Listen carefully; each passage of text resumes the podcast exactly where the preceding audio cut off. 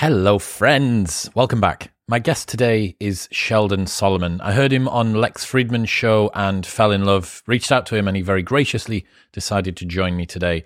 We're talking about The Denial of Death, a seminal book by Ernest Becker, and then the subsequent work which has taken up most of Sheldon's life. You might not be aware of it, but death drives an awful lot that we do. Humans are a unique animal in that we are aware of our own mortality.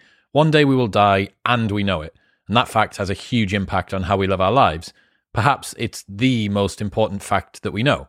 So, today, expect to learn how Sheldon's experiments have proven that death anxiety is a crucial driver of behavior, why we can hate somebody for the shape of their nose, how death anxiety causes people to be tribal, what would happen if a child grew up without any human contact, and much more.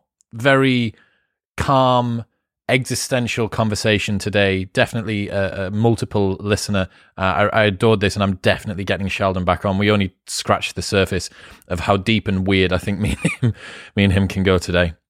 In other news, in other news, this episode of the podcast is brought to you by Woven. Woven syncs all of your calendars into one place and upgrades them with powerful scheduling tools. Share your availability directly from your calendar, rapidly build your day with smart templates, or tag every event and automatically see how you spend your week with analytics. Woven puts you back in control of your schedule and helps you spend time on what matters most. Woven is the all in one calendar. You don't need any third party scheduling tools or add ons or additional expensive subscriptions. You can do everything directly in your calendar. You can automatically send polls to people so that you don't have to deal with the awful back and forth of trying to find a time when you're free. And most importantly, the built in analytics help you to continue optimizing and improving your schedule every week. Woven connects with Google, G Suite, and Office 365. Plus, the app is available on Mac, Windows, and iOS, so you can always optimize your time no matter where you are. If you've been struggling with your schedule in 2020, then Woven is the solution for you.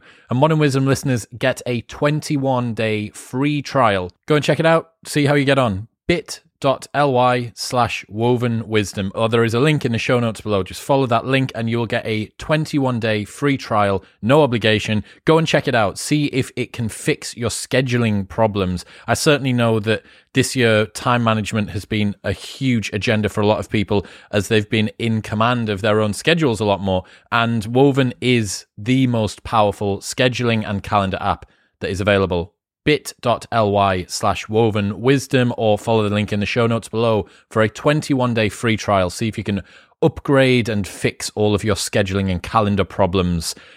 But for now, it's time for the wise and wonderful Sheldon Solomon.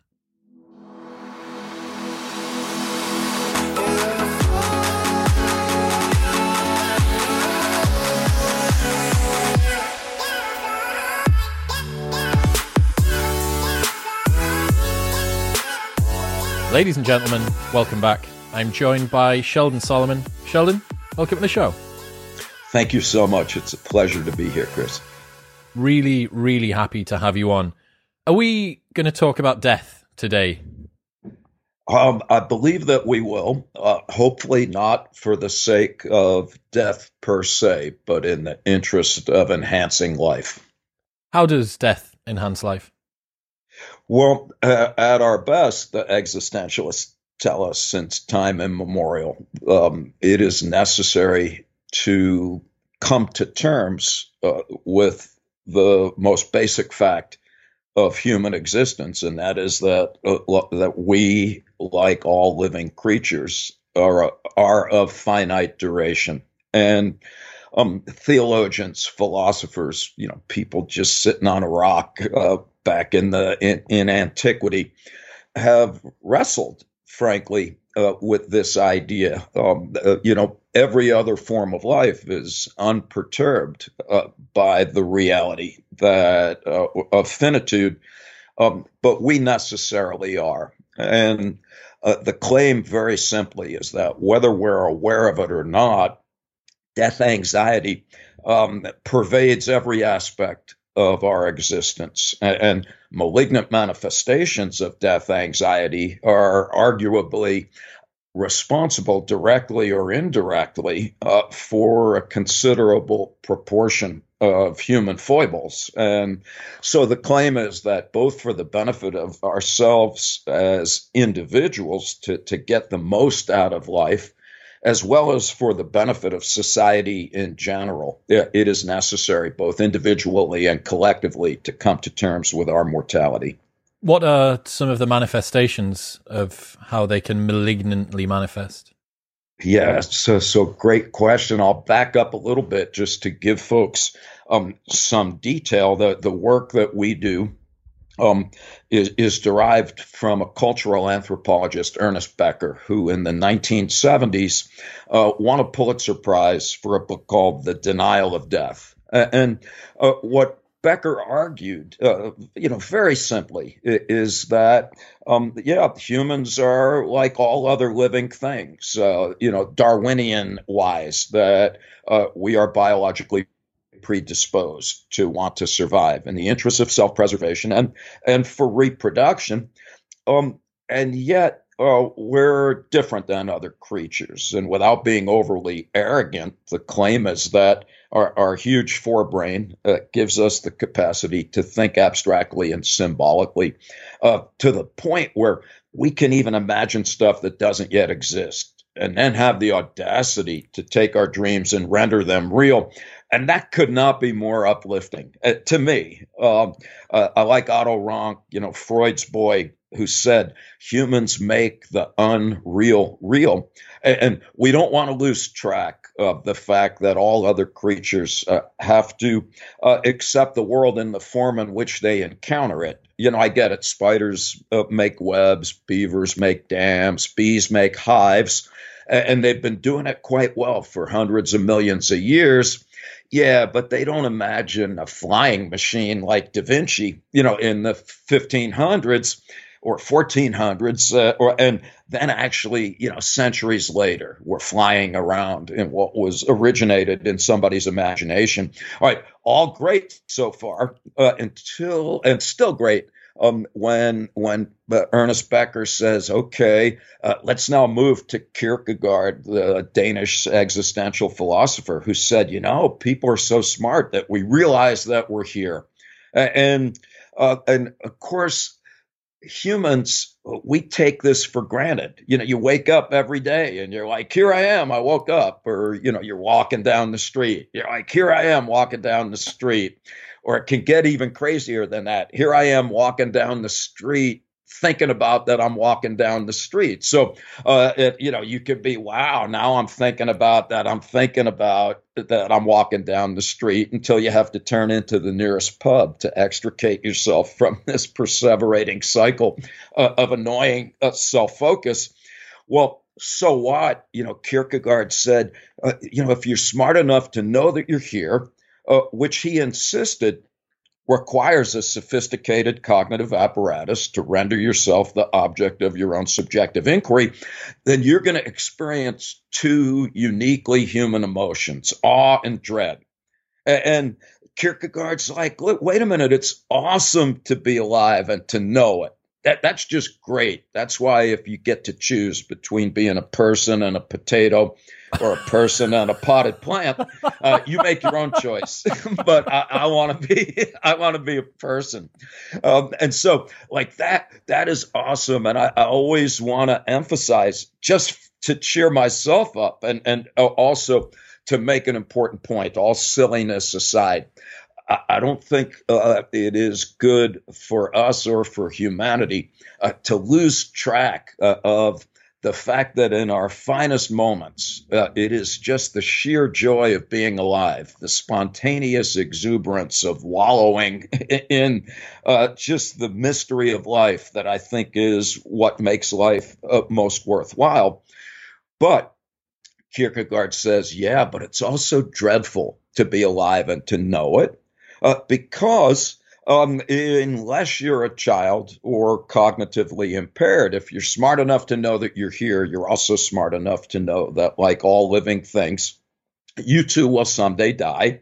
And Ernest Becker's point is that that unwelcome realization, the, the worm at the core of the human experience, as William James put it, that that was the most significant psychodynamic event in the history of the human species. It, it was a quite unintended byproduct uh, of consciousness, which is otherwise, uh, you know, quite frankly, tremendously uplifting and adaptive. But it doesn't end there. So, uh, you know, psychological kick in the groin, number one, is uh, you're going to die someday.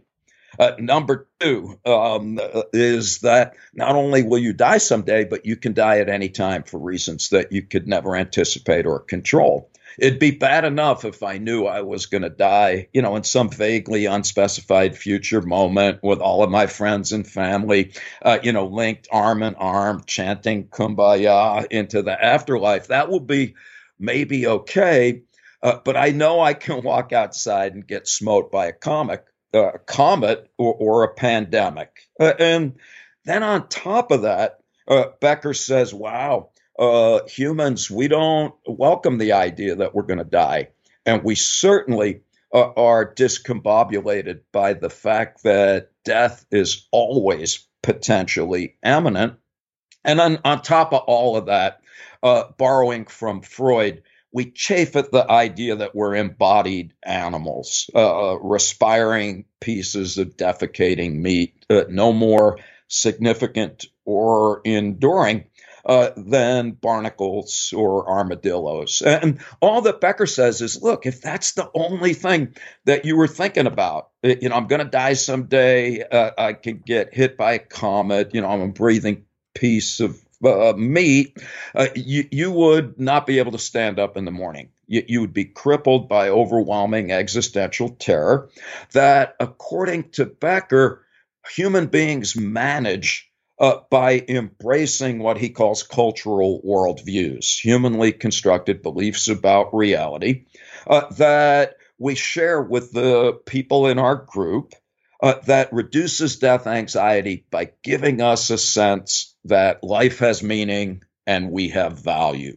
And basically, um, that's the essence uh, of uh, Becker's um, uh, way of thinking about things. We're smart enough to know that we're here. Uh, that makes us aware of the fact that we are finite and vulnerable embodied creatures uh, that raises the possibility uh, of being flattened by debilitating terror that we manage uh, by, by, by, by embracing a belief system that allows us to feel like life has meaning and we have value. And, and moreover, if you're lucky enough to believe that you're a person of value in a world of meaning, that's what Becker calls self esteem. And, and, then he says, well, uh, that, that, whether we're aware of it or not, uh, we spend uh, most of our waking moments and perhaps many of our dreaming ones trying to maintain confidence in our cultural worldviews uh, and uh, a sense that we are people of value in the context of them. All right, having said all of that, Chris, now back to your fine question, which is okay, Let's now think about the implications of that fact uh, for non optimal outcomes. Because what a lot of people said to Becker is, well, look, so what? You know, let's say that you're right. Uh, my beliefs about reality uh, serve to diminish death anxiety. And, and it does so by making me feel like life has meaning and I have value well, uh, you know, if it's not broke, don't fix it. You know, some people just said, well, maybe that's that's what's happening. Uh, to which Becker replies, um, yes, um, that is what's happening. and we now need to consider some of the uh, uh, less than desirable uh, outcomes as a result. And so, for example, um, where we got interested in these ideas, Chris, my buddies Jeff Greenberg and Tom Pyszczynski and I, uh, we've spent almost the last 40 years, we're egghead experimental psychologists. And so, uh, Becker, you know, writes this book. He gets a Pulitzer Prize. He couldn't get a job when he was alive. Uh, and we couldn't get any of these ideas published when we first were attracted to them in the 1980s because people said there's no evidence uh, for any of these ideas, nor is it possible to collect any evidence. And so we're like, okay, uh, let's see if we can do that. And what we were interested in at the time uh, was how come people can't get along with other people who don't share their beliefs in reality? You know, why is it that uh, since minute one, you know, uh, if you even the most benign uh, look at human history uh, reveals what I think is a grotesque and ugly picture an ongoing succession of genocidal atrocities juxtaposed with the brutal subjugation of designated in house inferiors. And, um, and, and, and, we are now at the point in human history where, of course, uh, it's a cliche. Uh, but we possess the kind of weapons that could reduce the earth to rubble.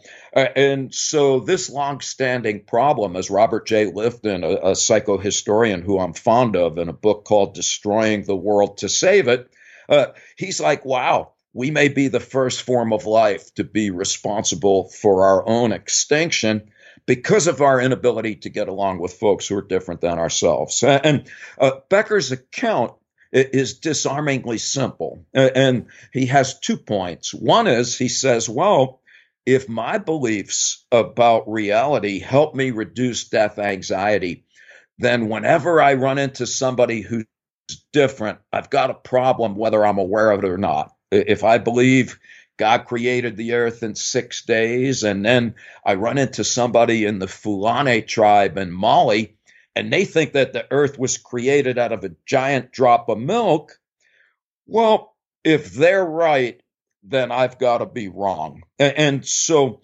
one point that Becker makes is that the mere existence of people with alternative belief systems is fundamentally threatening. Right, so that's point number one. Right, point number two, in a book called Escape from Evil, which is after the denial of death, uh, Becker says here's the other problem. our culturally constructed beliefs are very potent but they're still symbolic, whereas death is a very real biological fact. And there's no symbol that is potent enough to completely eliminate death anxiety. Therefore, in psychobabble, uh, there's residual anxiety uh, that is repressed. And I love Becker's language. He says, look, there's going to be death anxiety. There's going to be a panic rumbling beneath the surface of consciousness.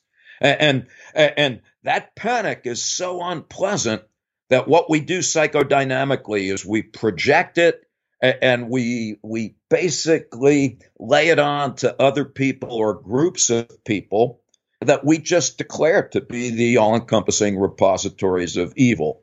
And and so the point here is that uh, even if there weren't people who were different around, we would create those differences. We would need to, Virginia Woolf, uh, in a room of uh, uh, one's own, she just says, if necessary, we'll hate somebody for the shape of their nose and for the color of their shirt because we can't help it. We've got to have a way of offloading our insecurities. Right. Either way, uh, what Becker argues is that what we do when we bump into folks who are different or declare people to be different is we denigrate them, uh, we badger them to abandon their beliefs and adopt ours instead, or, or we just kill them, uh, thus demonstrating the superiority of our beliefs uh, after all. and our experiments show that this is very much the case. So our studies are, are very simple.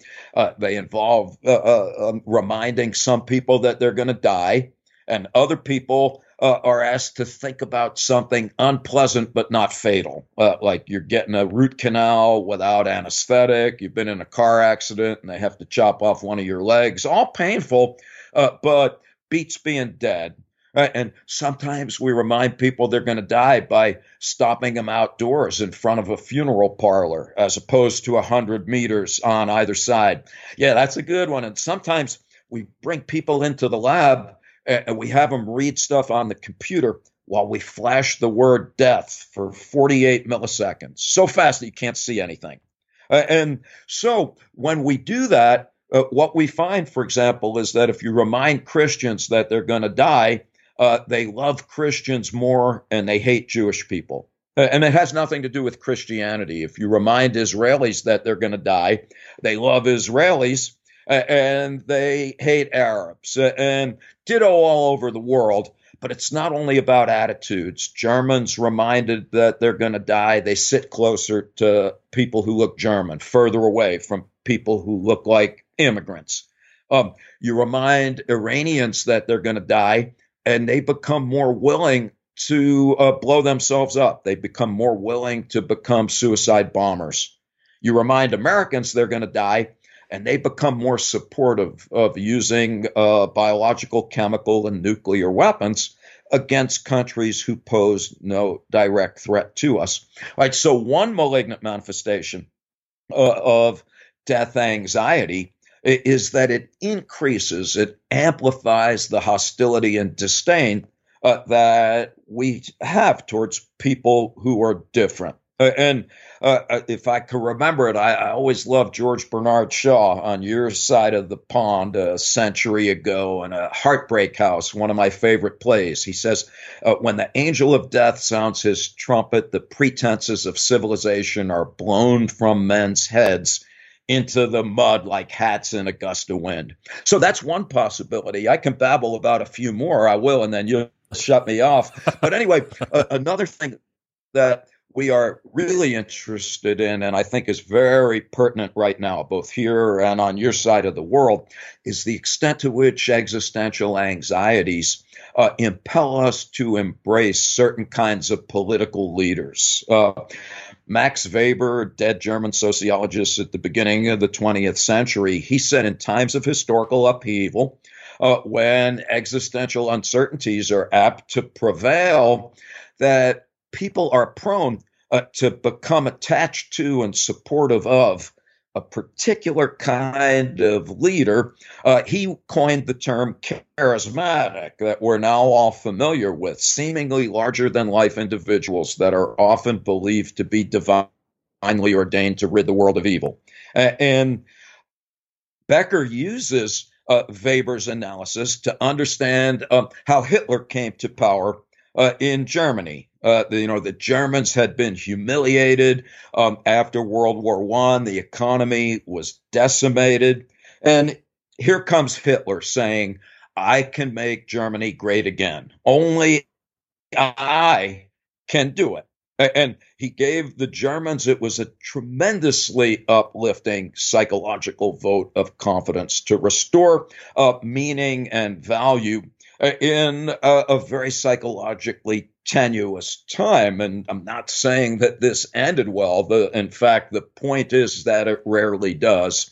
We became interested in this in the aftermath of September 11th, 2001, when President George W. Bush in a three week period went from having the lowest uh, support in the history of presidential pollings to three weeks after 9 11, he had the highest. Uh, and we're like, wow, maybe, um, maybe intimations of mortality had something to do with it. Maybe September 11th was like a giant death reminder.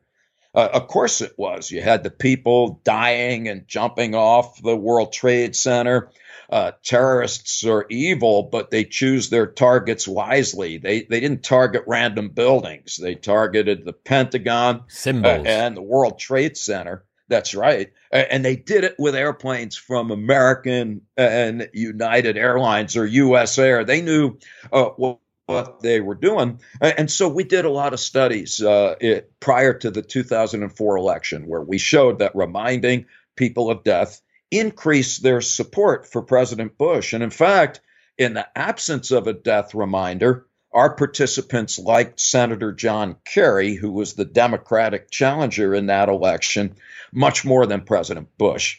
All right, so fast forward to 2015, uh, we got Donald Trump uh, saying, "Oh, I'm gonna, I'm gonna make America great again.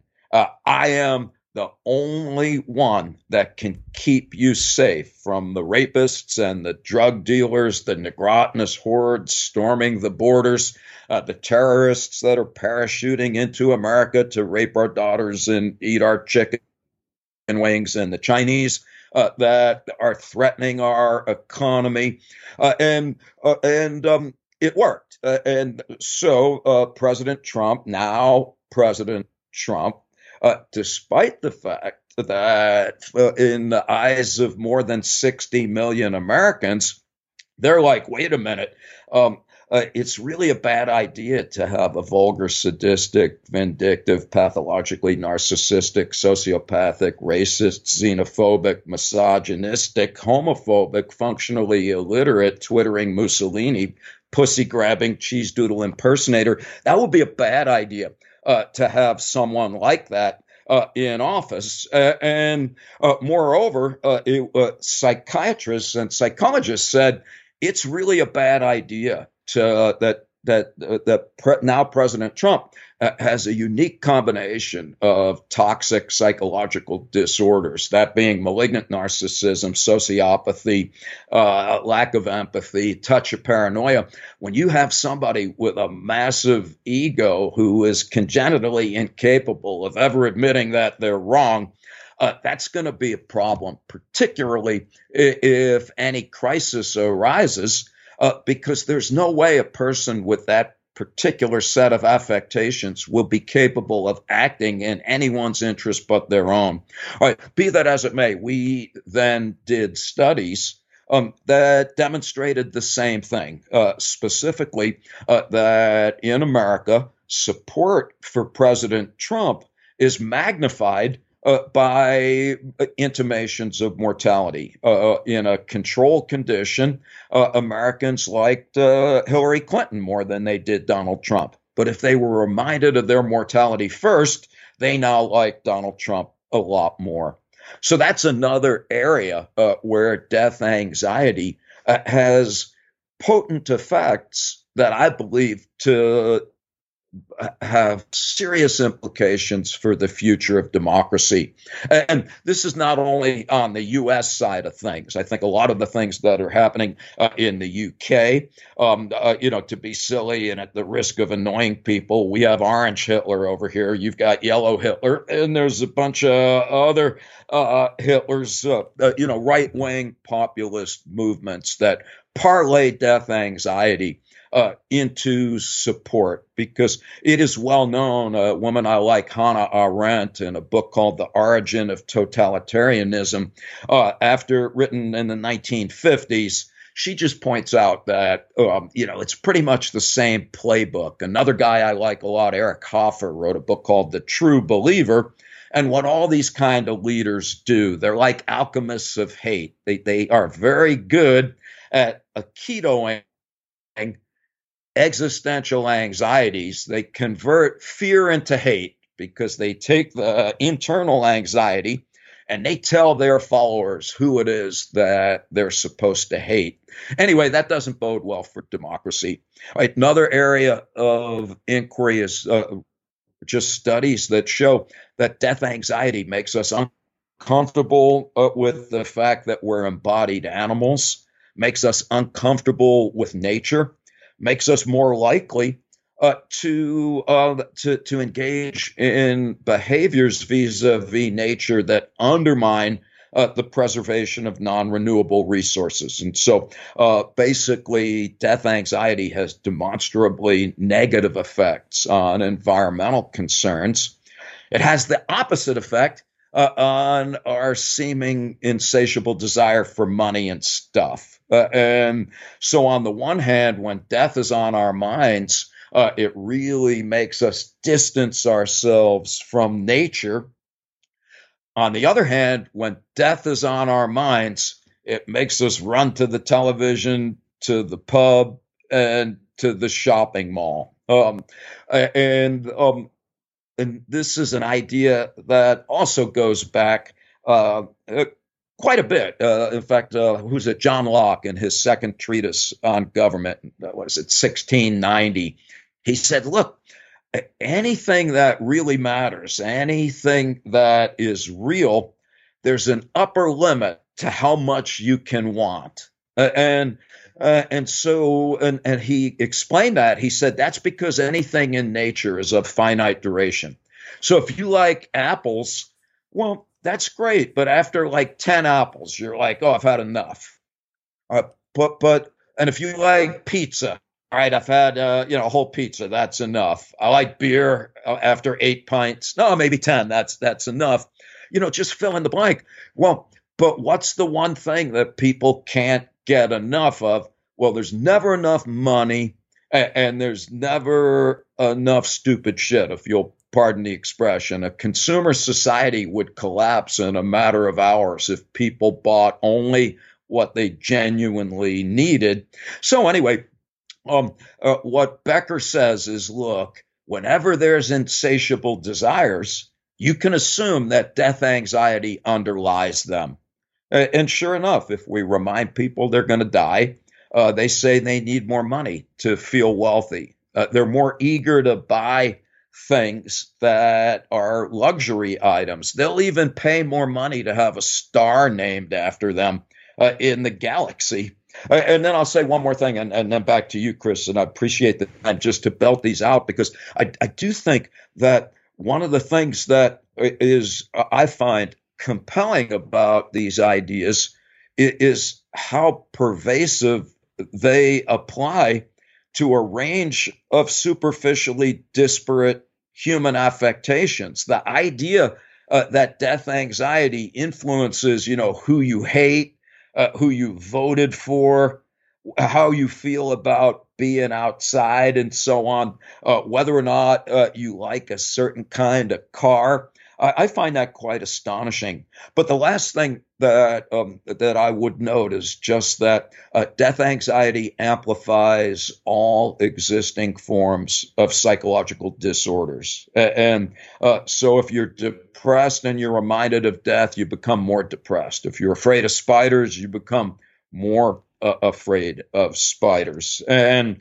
and and and so on and so forth. And so yeah, the basic argument here, you know, and it sounds kind of corny, but when we write about this, we, we use a phrase from a, a guy, a, a British author I like, Thomas Hardy, a novelist, who says, if a way to the better there be, it comes from taking a close look at the worst. And, you know, that is uh, humanity uh, at its worst, right? Hateful, proto fascists, uh, you know, kind of uh, raping the earth in our effort to maximize the accumulation, you know, of money and stuff in a perpetual, uh, you know, alcohol pill infused Facebook twittering stupor. and so that's that's not great, of course. And but it doesn't follow from that, you know, just getting back to where we started the conversation, uh, that, that it doesn't follow from that that uh, we can't use these same ideas uh, more productively. Because I think what we have to note is that everything that I've talked about so far is is in response to really subtle, even unconscious reminders of death. And so when you asked me when we began to talk a half an hour ago, when you said, all right, you know, what is, why is it so important uh, that we come to terms with death? I like Albert Camus, come to terms with death. Thereafter, anything is possible. Um, this is really a plea uh, to not leave our death anxiety buried under the psychological bushes, you know, where it comes back to bear bitter fruit. This is rather a plea, you know, not to wallow in concerns about mortality. That's not the point. If you want to do that, you start a goth punk rock band, and that might be pretty good. Uh, but rather, uh, you know, to courageously and and uh, you know with diligence uh, to embrace the lifelong task uh, of coming to terms with the reality of death uh, in a very self conscious way, uh, because that can produce outcomes that are of a distinctly more favorable kind. Dude, I love that. I absolutely love that. I've got a million different doorways to hell open in my mind at the moment, so I'm going to try and close a couple of them. Uh, one of the questions I had was you mentioned that the denial of death is innate and is essentially fixed by culture, or one of the particular tools we use to try and dampen that down is culture. Presumably, evolutionarily, our current brain manifestation and thus awareness of death would have arisen before we had culture to be able to deal with it. What do you think ancient man would have done? Yeah, wow. All right. Uh, Chris, I, uh, I'm sorry we lost our video, so I can't smile at you. That's like an awesome question. And if I could answer that, uh, you know, I'd be chugging rum uh, in a coconut with my Nobel Prize on the beach. No, that um, because uh, as a lot of folks have noted, um, uh, uh, as we have pondered uh, for quite some time, you know, the the apes and the chimps from which we presumably evolved, you know, are unaware of death and and don't appear thereby to deny it we most assuredly are. And you're raising an important question, which is phylogenetically, how did that happen? And um, the argument that we make, and uh, this is necessarily speculative, of course, but there are other scholars who have independently come up with similar ones. Uh, the argument is that um, humans were almost certainly uh, back in the day uh, engaged in ritualistic behavior uh, of a religious nature. Uh, and this is long before uh, the awareness of death arose, even if it was uh, vague uh, and it's long before even gods arose. So Emile Durkheim, a French sociologist, uh, he points out, and uh, David Sloan Wilson, who's a, an evolutionary biologist, uh, they argue that that uh, that religion arose basically as social glue, a, a, way to foster social cohesion and coordination. Uh, what's the large... sorry to interject there, Sheldon? What's the Latin word for religion? Is it reg, regul or regoth? Or I, you know, I, I should have looked that up. Yeah, it, it means to bind. To bind. To, yeah, that's it. Or to tie. Yes. And I so social is glue is an, an, a very apt term for it. Yeah. That, no, thanks, Chris, and please jump in here because I do think that this is important. The the idea is that you know we are uber social creatures, and and and for Durkheim, there's an emotional component to this binding. Uh, he just said that there is something tremendously uplifting about being in the company of our fellow humans in uh, moments that uh, can only be described as uh, you know just ones that are are are they are described as moments of like transcendental joy um, where you know you're back in the day uh, it's a beautiful day the hunt has gone well life is good everybody's hanging around and there's just this collective effervescence which for durkheim has a lot to do uh, with what underlies the appeal of religion. But anyway, back to our story. The, the argument is that there already was uh, uh, primitive, in the non pejorative sense, early forms of ritualistic behavior uh, that served a religious function. And this is before uh, the origin of the mythical narratives that eventually came uh, to correspond to the behavior. And so the argument is that the rituals came first, and then uh, the narrative account of why we're engaged in them came subsequently. And one possibility is that all of this is happening while human beings are uh, reaching uh, a threshold of self awareness. Both Nietzsche as well as Otto Rank, probably based on Nietzsche, uh, they hypothesized that uh, self awareness just kind of gradually increased. But then it gets to a, a, a, point where there's kind of a tipping point where you become explicitly aware uh, of the prospect of mortality.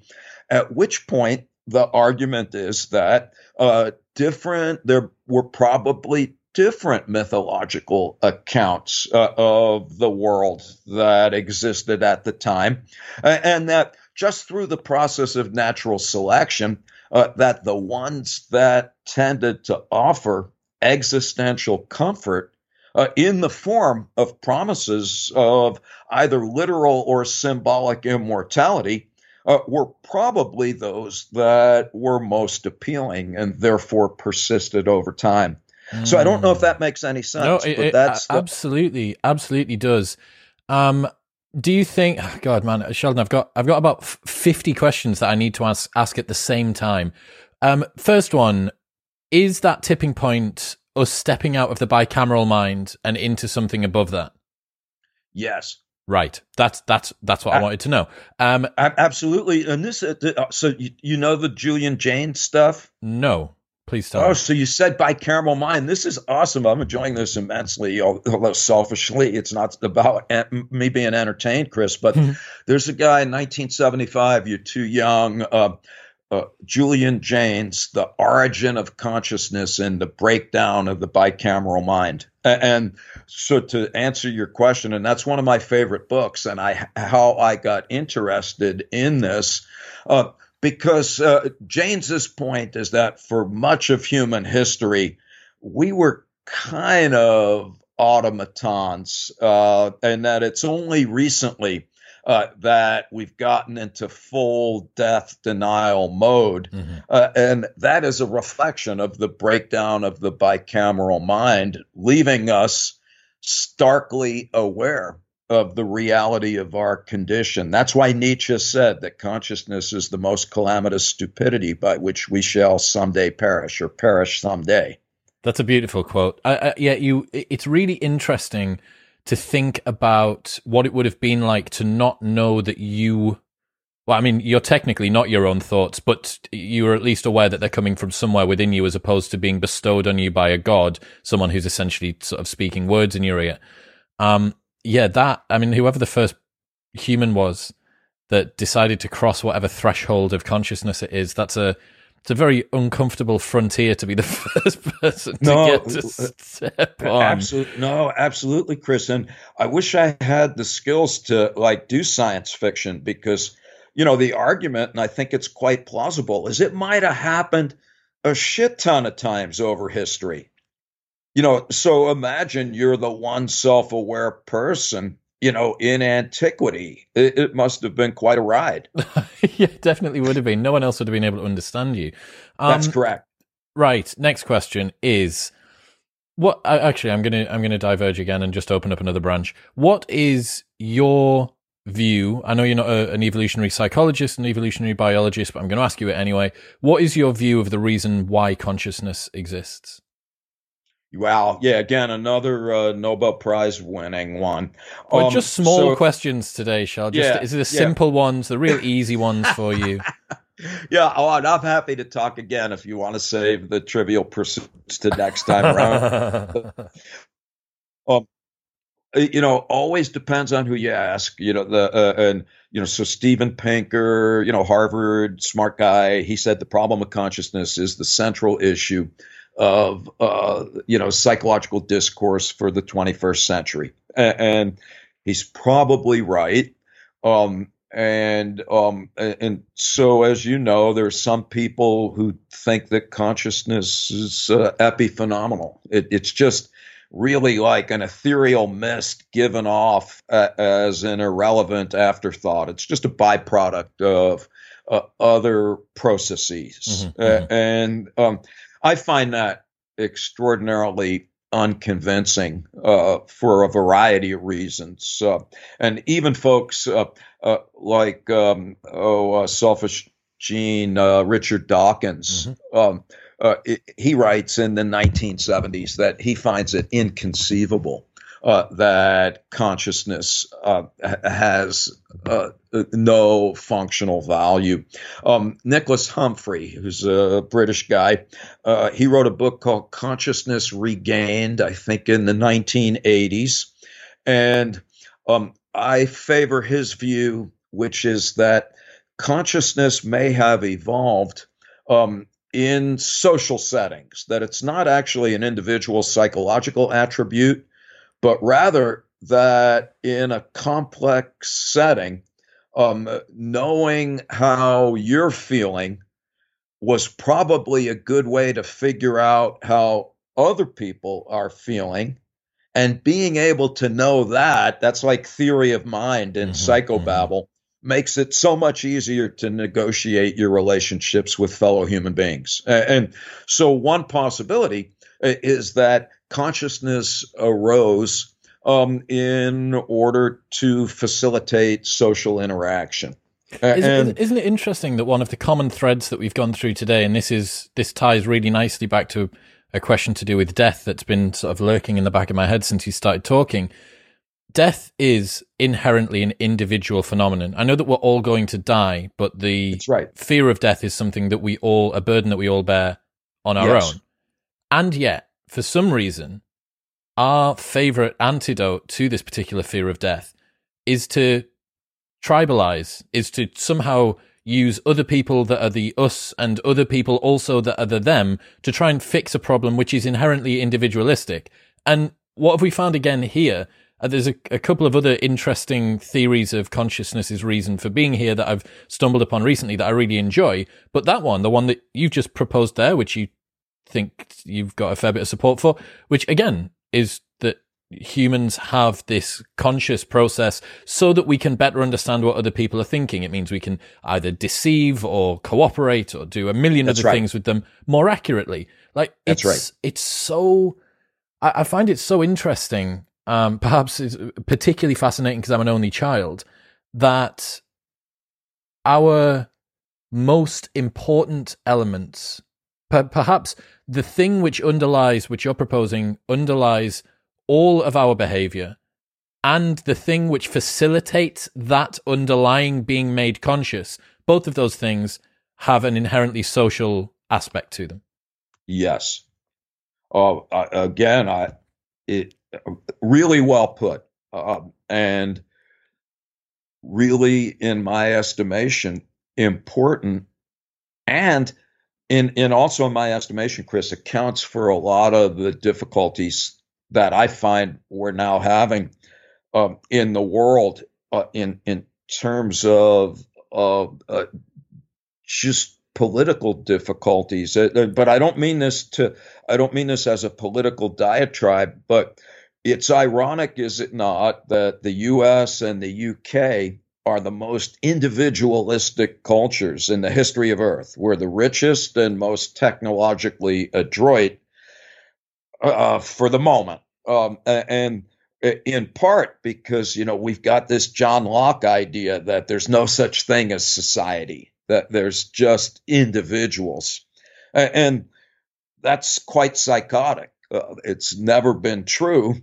And yet we carry on as if it is uh, when in fact, as you noted, uh, our entire evolutionary past is based on our uber social nature, ultimately in the service of fostering cooperation. I can and, see, uh, I can, I can, in a in a modern society that's hyper convenient and yes. where we feel incredibly detached from our own animal nature and from the natural world at large.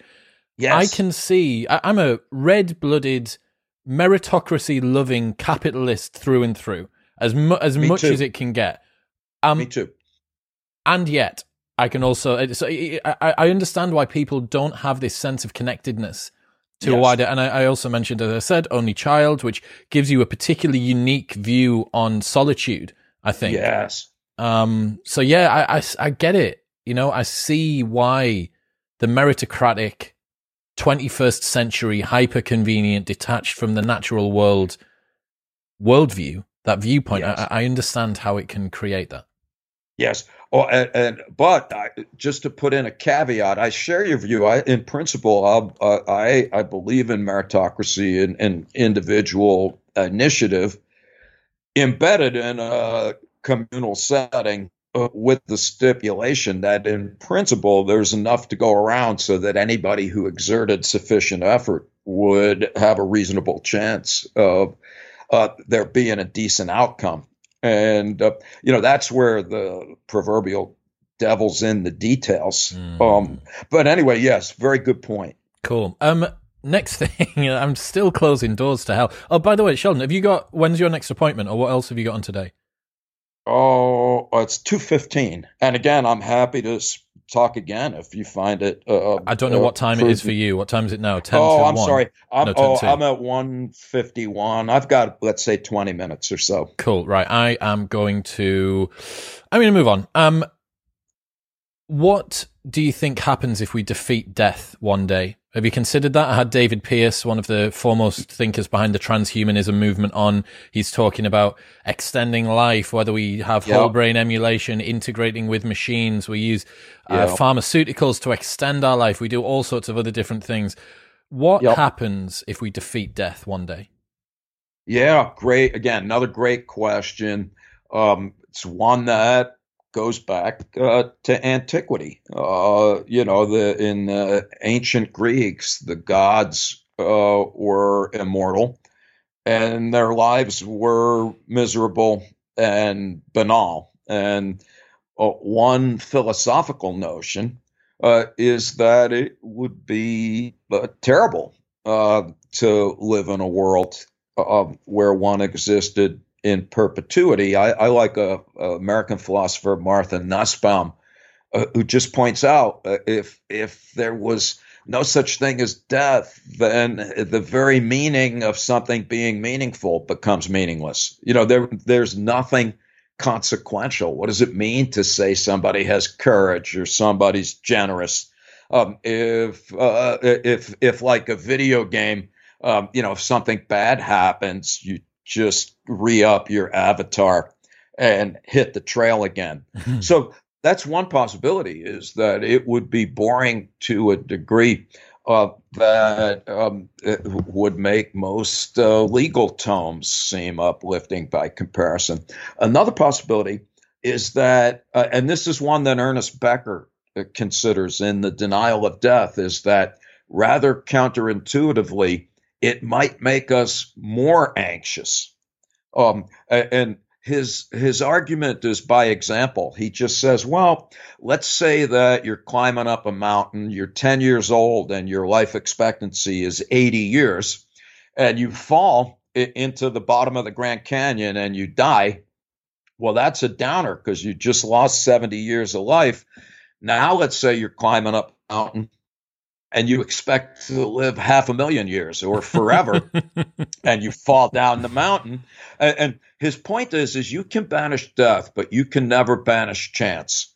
Uh, you don't know that you're gonna you might get smote by a comet and your body might be vaporized. Uh, you don't know that maybe you've abandoned your body and you put yourself on a, a cloud somewhere. Yeah but when the power goes down um, uh, the, there's not going to be any cloud. In other words, you can banish death, but you can't banish chance.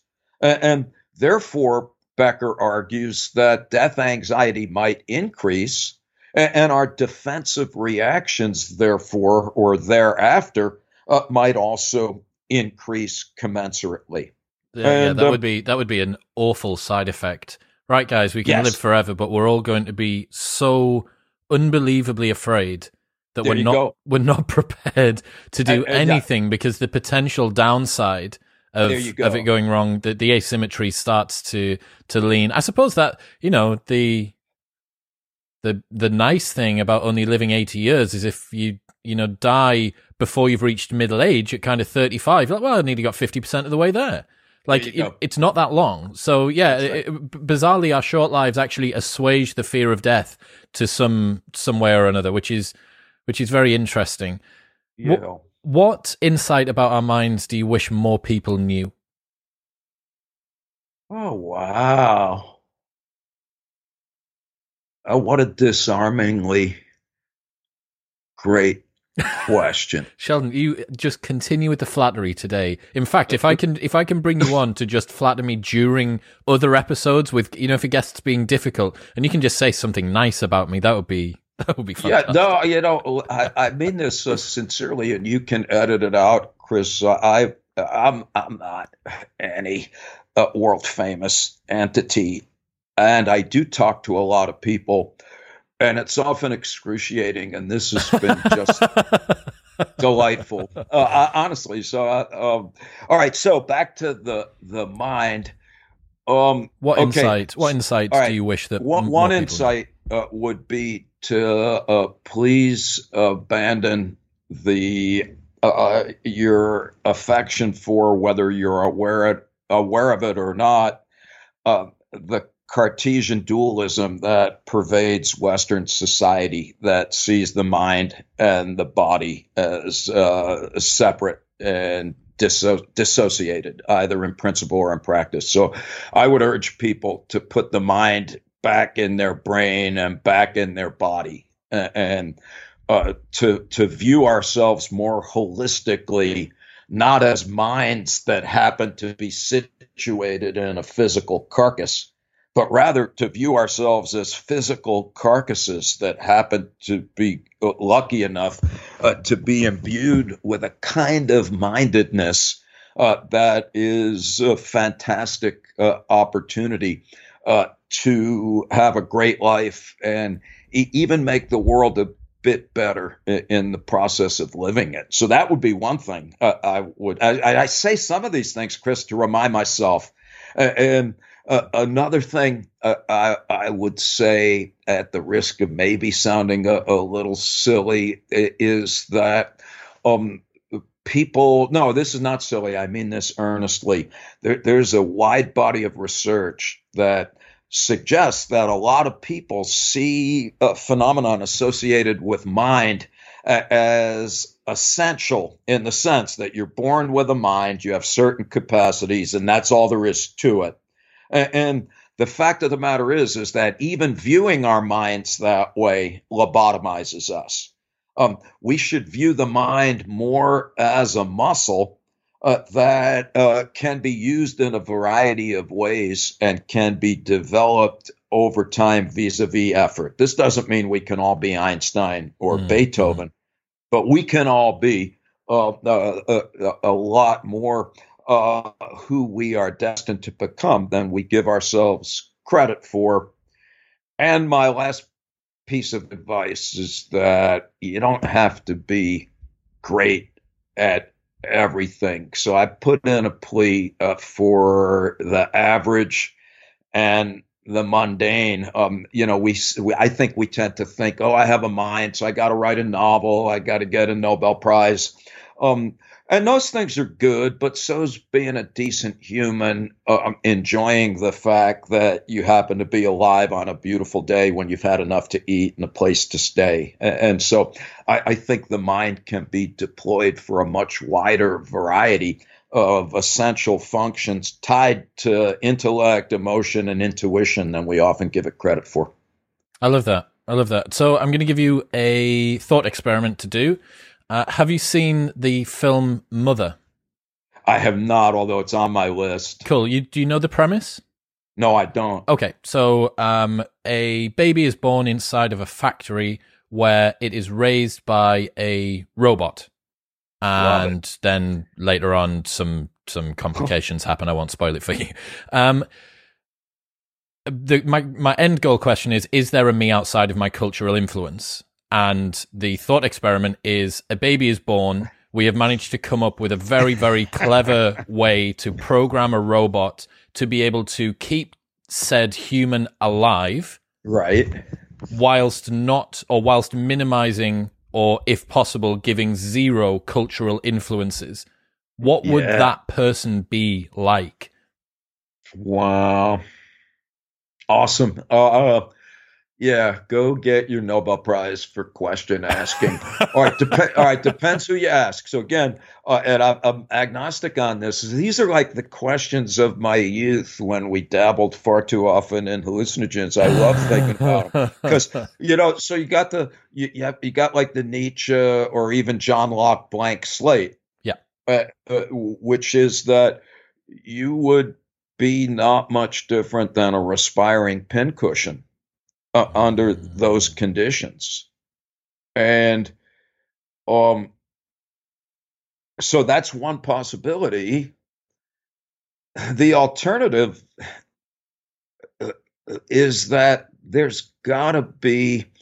This goes back again to the ancient Greeks, but it, it's also Piaget. A lot of folks thought, no, there's there's got to be something because you can't Uh, uh, in order to understand Piaget claimed anything, you have to be able to connect it to something that you quote already know.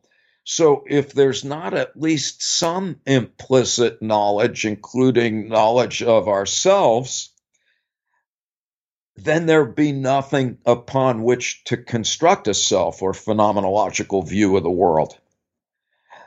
So I'm dodging your question because I think I know it's a very diplomatic answer. No, yeah. Uh, well, yeah, because I, I think I could see it both ways, and the and the, and some of the people that I've been like struggling with, like philosophers, like uh, I've been trying to understand Martin Heidegger for the past couple of years, and I, I, think these guys do a great job, better than me, of uh, of obfuscating and dodging those questions uh, uh, with thousand page books, not just two minutes uh, yeah, of, yeah. of, verbal gymnastics.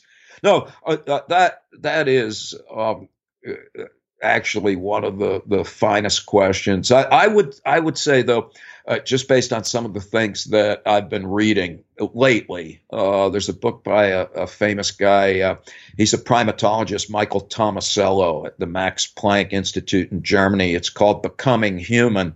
and uh, I think that a human being raised under those conditions would be pretty much like a great ape. Uh, and that is that mm. would be able to learn from experience uh, and might even be able to learn from observing somebody else doing something.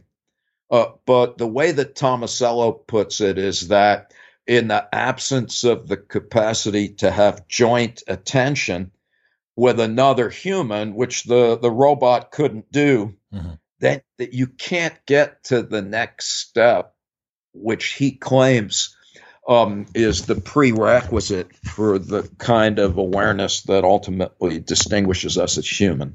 So, the denial of death, the awareness of death, as you said at the beginning. I love that kind of spectrum that we had of awe at one end and dread at the other. I didn't realize until this conversation that that was the way it works, but it totally is. The ability for us to see beauty, to look at the night sky, feel insignificant, you know, uh, go on a walk and pick up a leaf and sort of marvel at its beauty is matched only by our ability to be completely terrified at the fact that one day it's all going to end. That's that the poet Rilke walking with who was he walking with? And he starts crying. I well, uh, not Nietzsche. Jung, uh, Jung. Yes, yes. Uh, he's yeah, walk, I, walking I, with Jung, and he starts crying because he's terrified. He's he's terrified of the fact that this is all going to end. Um, yes, uh, but you can't have it both ways. So no. you know, it, it you know, it, it, you have to be able to accept the dread side in order to maximally appreciate the awe. Yes. So the denial of death or the, the awareness of death is inbuilt into us as humans. And yet, if I was baby with robot and I never saw anyone die, would I know that I could die? Would I be fearful of death?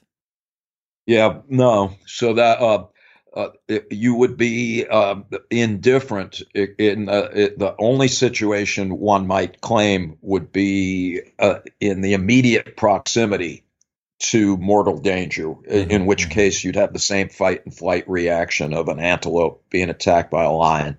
So there's some there's some things that are so hardwired into us, but what absolutely we're, what we're talking about here, especially with death, is the ability to consciously rearrange that innate absolutely. that innate uh, sympathetic response and then create persona and narrative and you know all of the all of the uh, ridiculous extraneous stuff that we do that we that we totally don't need. Um, no, you got that's it. You got it. What am I going to? Okay, I dude, I, we are we're going to have to do this again sometime, mate, because I've just got a million different things, and the audience is well, to have them as well. Um, before we finish up, couple of couple of quick quicker fire ones. What does tranquilize yourself with the trivial mean? I love that. So that's a Kierkegaard phrase that Heidegger also picks up on, and, and uh, his point is that the average individual and, and Heidegger is quite clear when he says that this is not meant pejoratively, even though it sounds like it, because the argument is that we all do this sometimes. Uh, but what what Heidegger said is that in response to death anxiety, most people just unconsciously and self-reflectively uh, they just literally desperately embrace the social role that is afforded to them in the context of their culture. And they essentially become culturally constructed meat puppets uh, who live their lives um, as caricatures of a stereotype of their particular social role.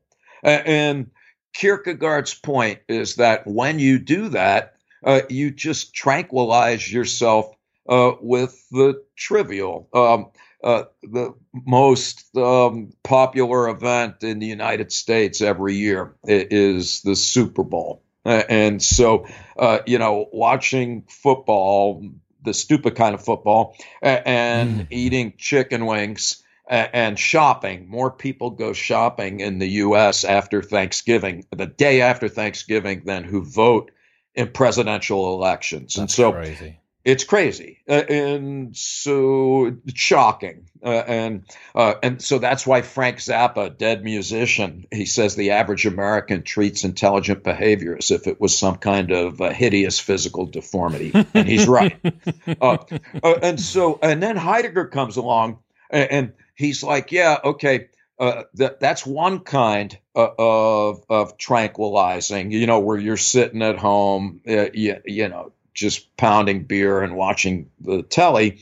Uh, but uh, there's another kind of tranquilization, and that's just frenetic activity where you just keep yourself so busy, superficially engaged in the vagaries of life uh, that you appear to be there's a veneer of things going well, mm. uh, but uh, you're actually an empty husk, uh, desperately keeping busy so you don't sit still long enough to think about the fact that you might not be fully satisfied. Do, do you know Woody Allen's film uh, Annie Hall? No. You, okay, so you're too young, and so I won't go there because there's a scene that makes reference to the denial of death that illustrates that point. But uh, so those are the two kinds of uh, being tranquilized, you know, just being passive, you know, and, and, and being surrounded uh, by trivia and stuff, or, you know, being active in one's pursuit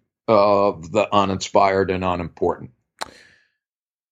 I think I, have been playing around with these ideas for a little while. Um, one thing I've noticed, and I'm a massive advocate for people being as weird as they can possibly be, i.e., um, compromising as little of the, themselves for society as as is possible, because I think what that leads to is you um, not actually being able to work out what your own truth is. I wonder whether or not the fact that most people, the broad cross section of society, prefers people that they can fit into easily defined archetypal roles is because those people don't force them to step out of that particular um, that's the geek, that's the nerd, that's the maiden, yep. that's the redeemed, that's the villain, that's the whatever. Um, I wonder whether that plays into what you're talking about. And I also think that the current self development movement, this kind of I, am you know I'm contributing to it, although I hope that I'm doing it in a slightly more virtuous way.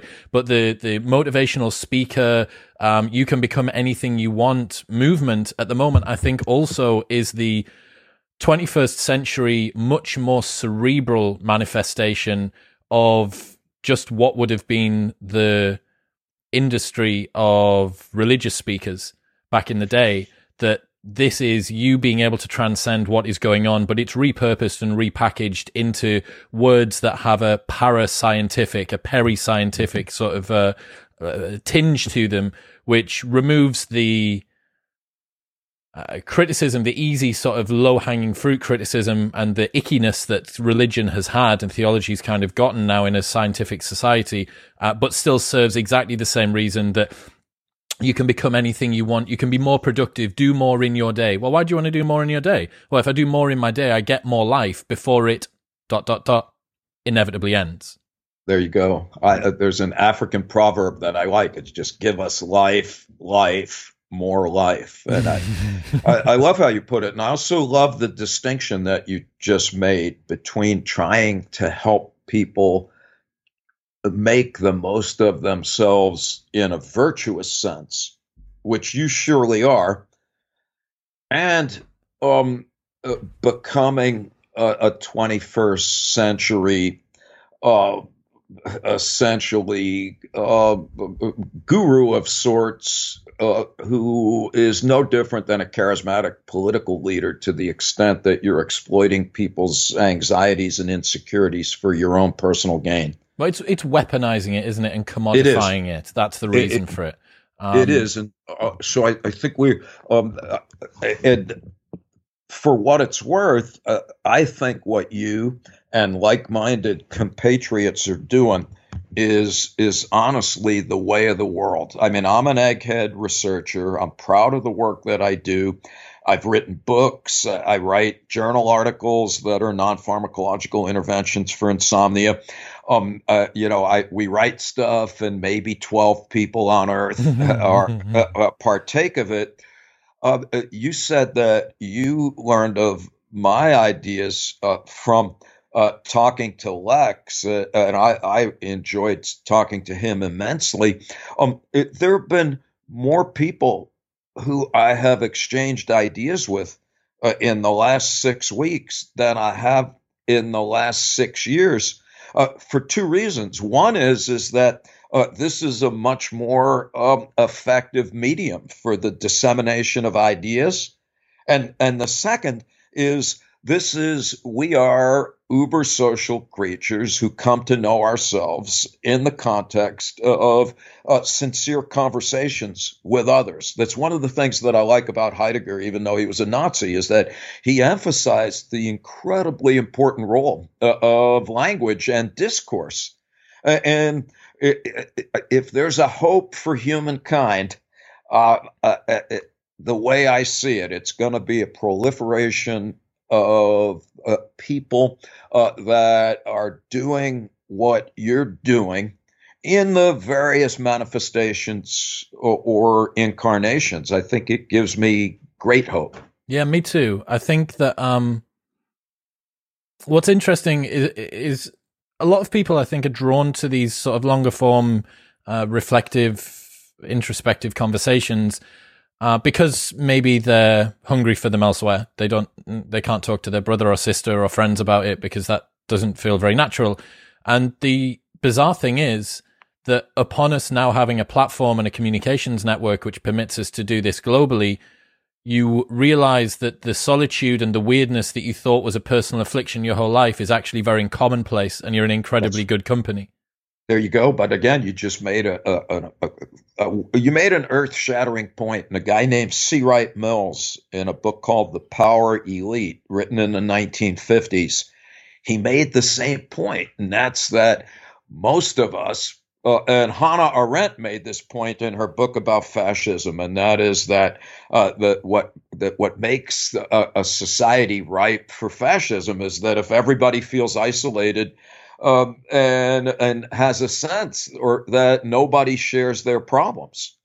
And there's nothing more uplifting, even if it's painful, than to recognize that what you might have been attributed uh, uh, uh to yourself as your own personal malady uh, is a uh, more common than you think, and b may not be due to your own um, weaknesses as an individual, but rather as the inevitable result of structural inequalities built into uh, you know macro institutional systems. And so I think there's a lot to be gained from these kinds of pursuits. Absolutely, and the other thing as well is that weirdness and uniqueness is your competitive advantage. Even you know, if I need to say it again to the people who nice. are listening, it might not feel like it, but you should view the particular quirks that you have as competitive advantages in the same way as as soon as you can flip a workout from when it hurts, this is bad to when yes. it hurts, I lean this- into discomfort because that's what I'm here for.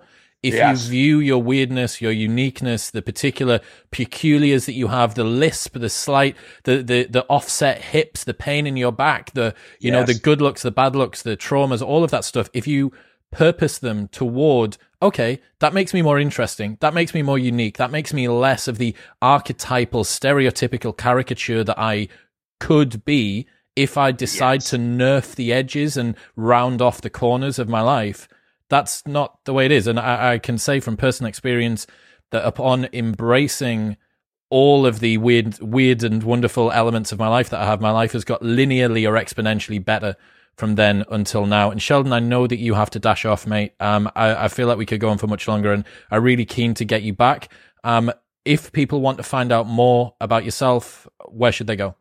Uh, they should uh, go to uh, the internet and uh, look me up at Skidmore College, uh, which is in Saratoga Springs, New York, or just email me s solomon s s o l o m o n at Skidmore edu. So I'm, kind of third world. I don't have a website or Twitter, uh, uh, but I do answer email and I welcome uh, questions and love exchanging ideas. And um, I do appreciate all of this, Chris. And so I, I, sincerely hope that this is the beginning of an ongoing exchange of, of uh, ideas. I thought this was great. Thank you. Me too. Final, final, final question. Let's say someone wants to get into some of the stuff that we've spoken about today, you must have name dropped 20 plus authors. Who is an accessible, what is an accessible book that someone can get well, into? Okay. At the risk of uh, uh, being self promoting, get it out uh, there, Sheldon, get it out there. I would say uh, that Ernest Becker's The Denial of Death, or another book called The Birth and Death of Meaning, are where we got our ideas from. Uh, but a lot of folks uh, find that to be difficult. Um, we wrote a book called The Worm at the Core um, uh, on the role of death in life. And it was our desire uh, to uh, present these ideas in a conversational manner. And so, uh, anybody that might want to just get introduced to these notions, um, I would suggest that um, and I don't like selling things. Um, if you happen to go buy our book, um, that's fine. If five more people buy it, I'll be able to buy shoes. Um, anybody that wants to see our book, um, if you just email me, I'd be happy to send you a, a, PDF file of the book. So I don't want to appear to be shilling for uh, anything. Sheldon, the so, people that are listening, if they've enjoyed today, the Amazon link to Worm in the Core will be in the show notes below. Go and check it out.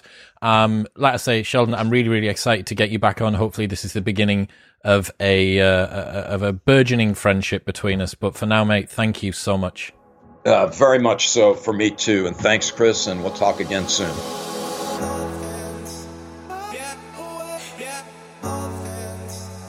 Thank you very much for tuning in. If you haven't signed up to my newsletter yet, then what are you doing with your life? Head to chriswillx.com and sign up today to get my three minute Monday newsletter. Every Monday, I will upgrade your life in three minutes or less, including some insights from my personal life, three lessons from the weird and wonderful world of the internet, a preview of the upcoming episodes that you can expect to see on Modern Wisdom, and a life hack. All in three minutes or less. Go sign up, chriswillx.com com.